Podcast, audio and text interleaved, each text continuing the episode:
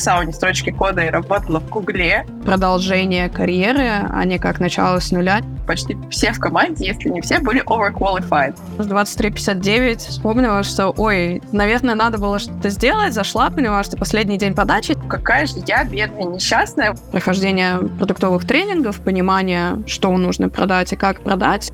Привет! Это подкаст «Карьера без багов». Здесь мы говорим с менеджерами и IT-специалистами о волнующих нас, карьерных и жизненных темах. Обмениваемся опытом, мемами и просто живем. Меня зовут Лена. Я помогаю специалистам и руководителям увидеть смысл в своей карьере, наладить работу команды, получить повышение и долгожданный офер. Как ты думаешь, можно ли работать в крупной IT-компании, как Google, не написав ни строчки кода? Вообще, нужен ли там кто-то, кроме разработчиков? И ты удивишься, да, потребность у рынка труда реально есть. И не только в программистах, дата-сайентистах, аналитиках, а еще много-много в каких профессионалах без знания языков программирования. Я рада, что именно с такими людьми я знакома, и в этом подкасте мы напрямую лично у них узнаем, во-первых, как попасть в Google, если ты не разработчик, во-вторых, как там развивать свою карьеру, и какие, в принципе, направления доступны для того, чтобы стать частью IT-индустрии. А также узнаем, какая, в принципе, карьера в IT еще возможна, какие карьерные переходы стоит совершать, какие сложности могут происходить и как меняются личные приоритеты в течение времени. Итак, наши спикеры. Екатерина Метусова, профессиональный коуч и карьерный ментор с опытом работы в Google и Райк. Пришла в IT из маркетинга и построила впечатляющую карьеру, не написав ни строчки кода. И Марина Снегирева, директор по маркетингу в Zendesk, которая перешла в IT из индустрии красоты и косметики, сменила 6 стран и ни о чем не жалеет. Сегодня мы начнем этот захватывающий разговор, а через неделю, пожалуйста, слушай продолжение. Я очень рада вас видеть. Спасибо, что нашли время на наш разговор. Вначале, так как с вами еще наши слушатели не знакомы, хочется немного свериться. Скажите, пожалуйста, что по вашему опыту можно, в принципе, называть нетипичным входом в IT, и как это в вашем случае проигрывалось? Я всегда, когда выступаю, говорю, что я провела в IT 8 счастливых лет до данного момента, да, не написав ни строчки кода. То есть, когда мы говорим про IT, и очень много где я слышу, что ты должна обладать hard skills, и только с учетом того, что у тебя есть hard skills, ты там QA, или разработчик, или ты продукт менеджер только тогда ты можешь построить успешную карьеру. И мне кажется, многие люди не знают или забывают, что вообще-то для того, чтобы продукт существовал, нужно, чтобы он продавался, нужно, чтобы его поддерживали, нужно, чтобы этот продукт продвигали. Есть большая часть бизнес-направления IT. Так вот, для меня нетипичным было, во-первых, потому что я не написала ни строчки кода и работала в Гугле, да, сейчас спойлер, спойлер, и дальше построила успешную карьеру. Во-вторых, я до Гугла работала в российских компаниях. То есть я училась, совмещала работу с учебой, я вообще занималась маркетингом услуг. Это там рекламное агентство, переводческая компания. У меня не было каких-то огромных там крупных брендов э, в резюме, тем более айтишного до того, как я попала в Google. Ну и, наверное, третья часть — это ну, такой не совсем да, типичный вход. Я начала сразу в позиции в топовой компании, да, при том, что изначально каких-то галочек, наверное, в чек-листе, которые представляет там Google, у меня не было. То есть мои ценности и даже тот опыт, который я получила в российских компаниях, мне удалось так упаковать, так развернуть, что я попала в Google. Катя практически сказала все, что я хотела сказать. Наверное, что мне есть добавить, карьерный переход, смена карьеры не всегда означает начало с нуля, не всегда означает получение дополнительного образования. Есть свои нюансы, которые для каждого человека, для каждого кандидата будут индивидуальны, но в целом карьерный переход возможен как продолжение карьеры, а не как начало с нуля, не как начало новой жизни и нового карьерного пути.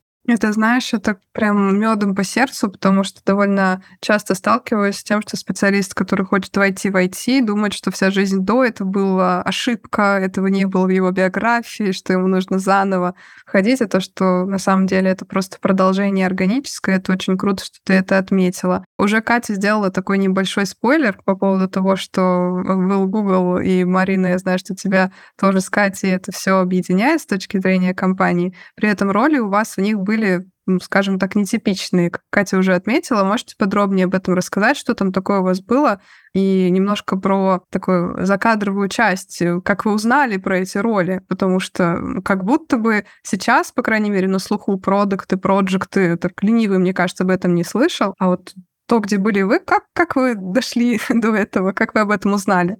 У меня есть э, очень такая увлекательная история на этот счет. Я не собиралась вообще в Google, не рассматривала IT, когда я собеседовалась, это был конец 2014 начало 2015 года, и я увидела в группе ВКонтакте, тогда еще было не модно иметь телеграм-каналы, одну из сотрудниц Гугла, которая училась, как и я, в высшей школе менеджмента, и сказала, ребята, у нас какая-то позиция в Дублине, по-моему, что-то Associate Account Strategist, так она называлась. Я думаю, ну ладно, отправлю резюме, как всегда, 23.59 по классике. Мне кажется, даже запечаткой было какое-то резюме, там просто на коленке я его дорисовывала. И она мне ответила через два дня, говорит, слушай, позиция в Дублине закрыта, Думаю, ну, сори, но сори. Я там занималась своим процессом отбора в компании. Это был конец моей магистратуры точнее как-то, да, я уже выпустилась из магистратуры, и уже прошло время после этого. То есть я активно собеседовалась, проходила ассессмент центры не было ни одной IT-компании. Это были производственные компании, там это был Bosch, IKEA, какие-то локальные компании, но IT я даже не рассматривала.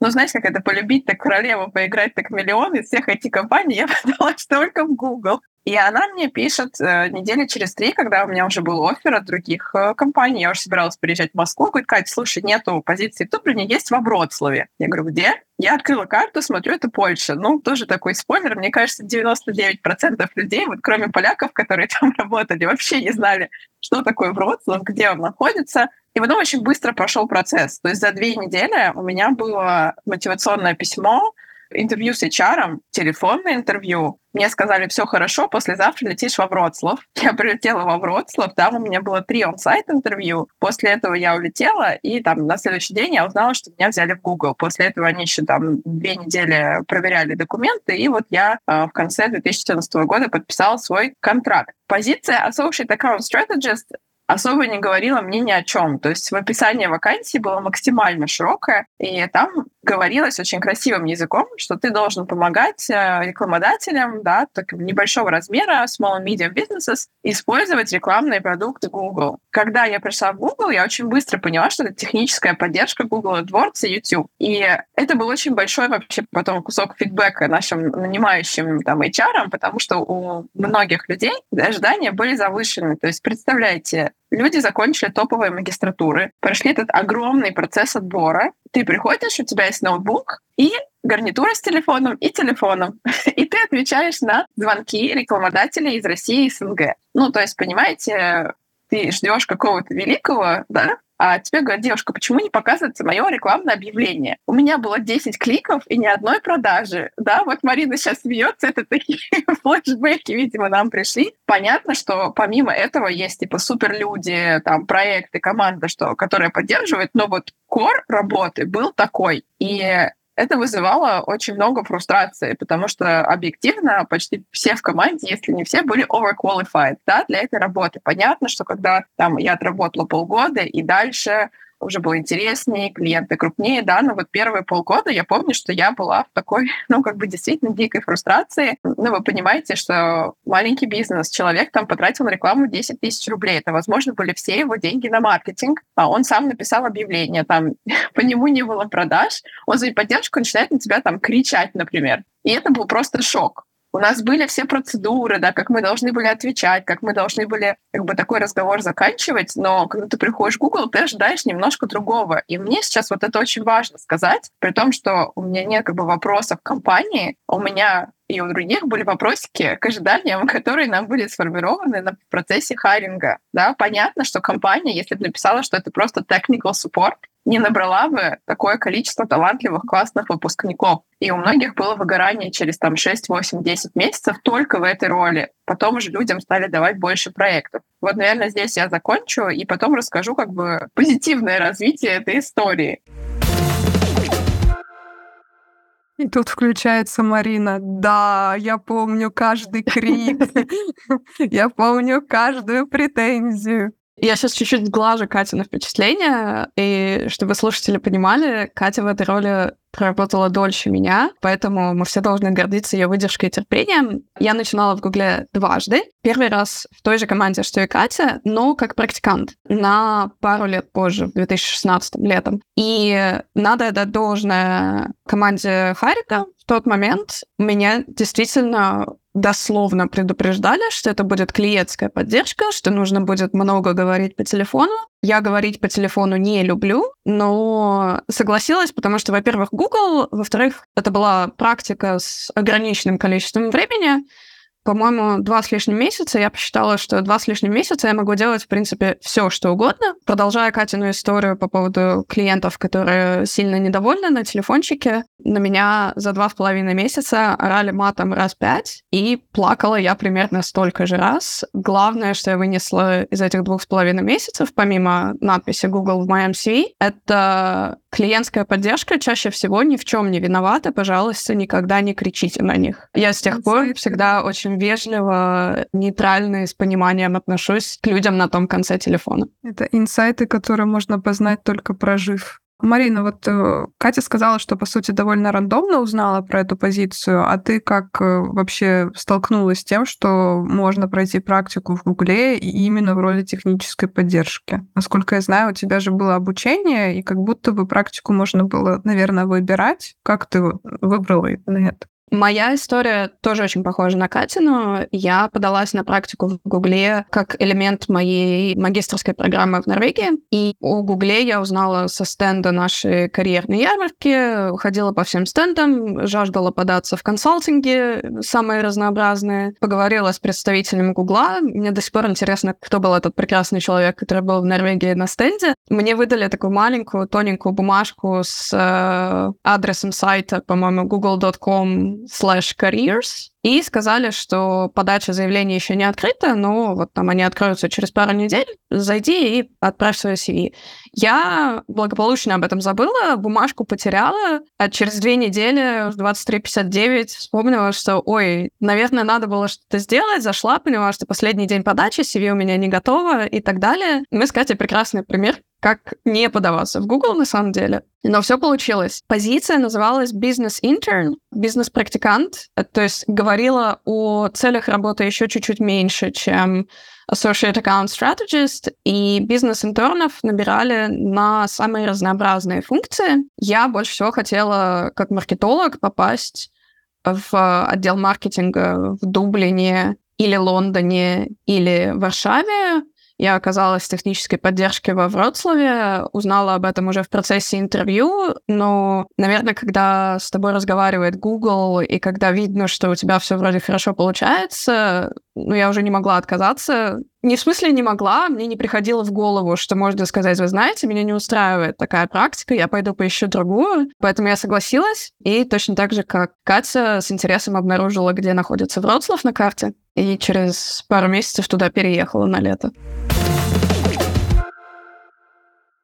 Скажи тогда, пожалуйста, а дальше как твой путь э, развивался, потому что я даже вам обеим этот вопрос хочу задать, потому что как будто бы изначальная точка входа, она была далека там от понимания, во-первых, да, что за этим стоит, а во-вторых, от я предположу, что от собственных карьерных планов, потому что у вас у обеих довольно продвинутое образование за плечами, и тут как бы такие задачки. Да, Google, но тем не менее там хотелось, возможно, чего-то другого. Как вы в этой ситуации планировали дальше свой трек, куда в итоге продвинулись, и насколько вы в этих профессиях захотели дальше развиваться и оставаться вообще? Мне, к счастью, не нужно было ничего решать прямо на месте после практики, поскольку у меня еще оставался год образования, поэтому я попрощалась с Польшей, вернулась в Норвегию заканчивать и писать магистрскую. И после этого я по личным причинам ради своих отношений переезжала в Лондон, искала работу в Лондоне, и главное, что мне дала практика, это понимание, что IT сильно отличается от индустрии косметики и разной бытовой химии, в которой я работала до этого, мне очень нравятся люди, которых я встретила в IT, и мне бы хотелось там остаться. Дальше,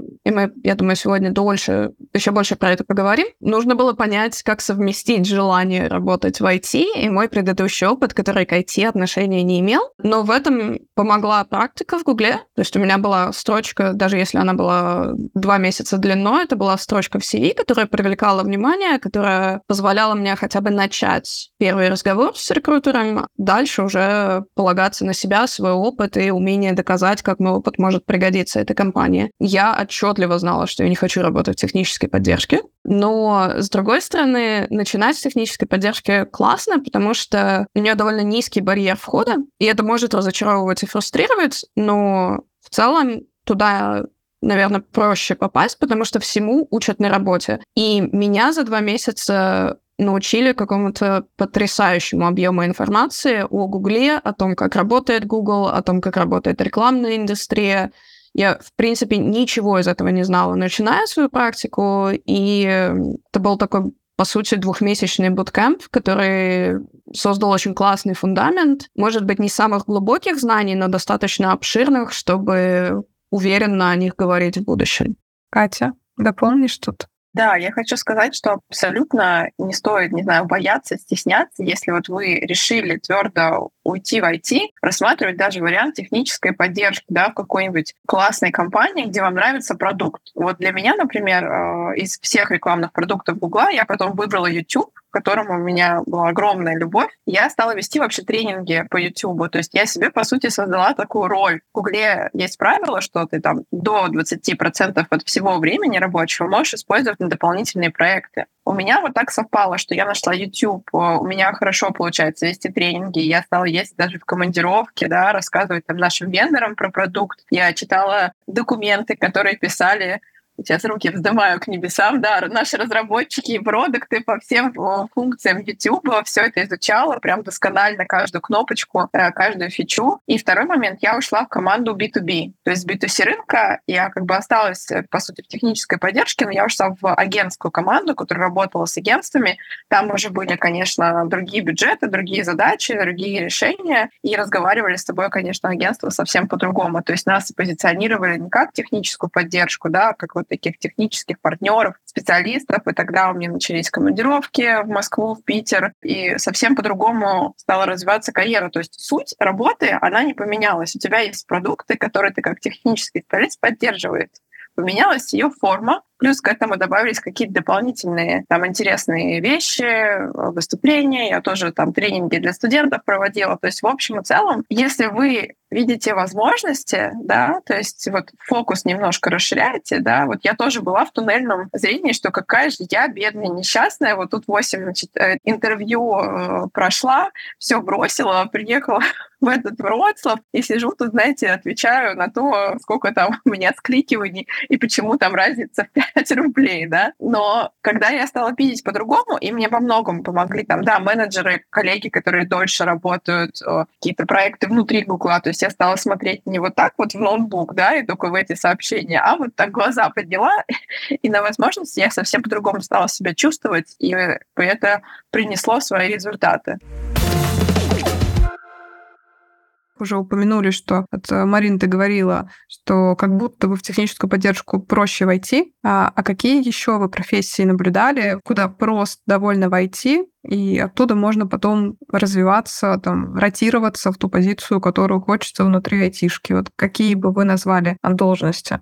Если мы говорим про IT-продукт, то есть есть продукт, его создание, да, где нужны hard skills, есть сопровождение этого продукта на разных этапах. Вот я бы выделила все, что связано с работе с клиентами, да, вот Марина говорила про селзов, есть еще client management, да, то есть сейчас развивается направление customer success. Я, когда работала в компании Райк, мы только строили команду Customer Success, у нас в 80% команды не было технических знаний вообще о продуктах IT, да, кто-то пришел из продаж, кто-то из услуг, да, и компания на себя взяла огромный анбординг. То есть два месяца компания выделяла тебе продуктового тренера и бади, который тебя обучал вообще всему продукту. От тебя требовались, по сути, вот эти софт-скиллы, да, коммуникабельность, там, навык переговоров, работа с возражениями. Если они у тебя были, и ты совпадал по ценностям, компания тебя брала. Вот реальный опыт э, Райка, да. Плюс еще, если мы говорим про какое-то сопровождение, это могут быть operations. Если вы обладаете какими-то знаниями в аналитике, ну, не знаю, работали вы в MCG аналитике, аналитиком. Да, вы умеете там со SQL работать, вы умеете писать, ну, не знаю, базовые, может быть, запросы. Бывает, что в IT-компаниях вообще есть позиция associate. Если вы видите associate в IT, скорее всего, это какая-то очень, ну, вот junior позиция, точка входа, и, может быть, ваши навыки аналитики можно просто переобуть. Да? Ну, массив данных будет другой. Вам, в принципе, да, продукт здесь не очень важен. Э, если мы говорим про какой-то там HR или тренинг-команду, ну, то есть вам нужно делать тренинги не по технической части, по софт-скиллам, да, как проводить там one-to-one, как проводить собеседование, какой-то рекрутер, да, вот какие-то изначальные позиции, если вы понимаете, как оценивать резюме, то есть вам дали критерии, вы можете это сопоставить, то есть смотрите, сколько уже точек входа. И ни в одной этой точке входа не нужно получать какое-то дополнительное сложное образование, там, да, проходить длительные практикумы. По моему нынешнему опыту работы в Зандеске, компании, где я работаю сейчас, одной из достаточно легких платформ для входа являются продажи, роли, которые называются Business Development Representative или Sales Development Representative. Это довольно junior продажники, представители по развитию бизнеса, по развитию продаж, где не требуется большого предыдущего опыта. Большая часть продуктового тренинга происходит, собственно, на работе. Важно иметь очень много энергии, очень много желания делать холодные звонки, холодные продажи и не сдаваться. Но именно на моем опыте из продаж можно потом вырасти практически куда угодно, если, опять же, не зацикливаться на том, что, ой, это такая прям грязная работа, сидеть и колд-колить целыми днями, я не хочу этим заниматься. Как Катя говорила до этого, важно смотреть шире и видеть в этом будущие возможности, а не только вот работу сегодняшнего дня. Не могу не задать вопрос, который наверняка э, вертится в голове у каждого нашего слушателя. Почему же вы все-таки приняли решение э, завершать свою карьеру в Google? Что вас оттуда увело? Почему вы не захотели простроить, не знаю, ротироваться в другое направление и так далее? Что там произошло и как вообще вы приняли такое решение? Да, на таком интересном моменте мы с тобой прервемся. Ровно через неделю ты сможешь услышать ответ на этот волнующий вопрос и также узнать, как складывалась карьера наших спикеров после Google и какие их представления о карьере в IT разрушились в процессе работы. Спасибо, что дослушал этот выпуск до конца. Подписывайся на наш подкаст, чтобы не пропустить новые выпуски, и выбирай любую удобную платформу для прослушивания. Мы доступны в iTunes, Яндекс Музыке, Google подкастах, Маве и YouTube. До встречи в новых выпусках. Твоя Лена.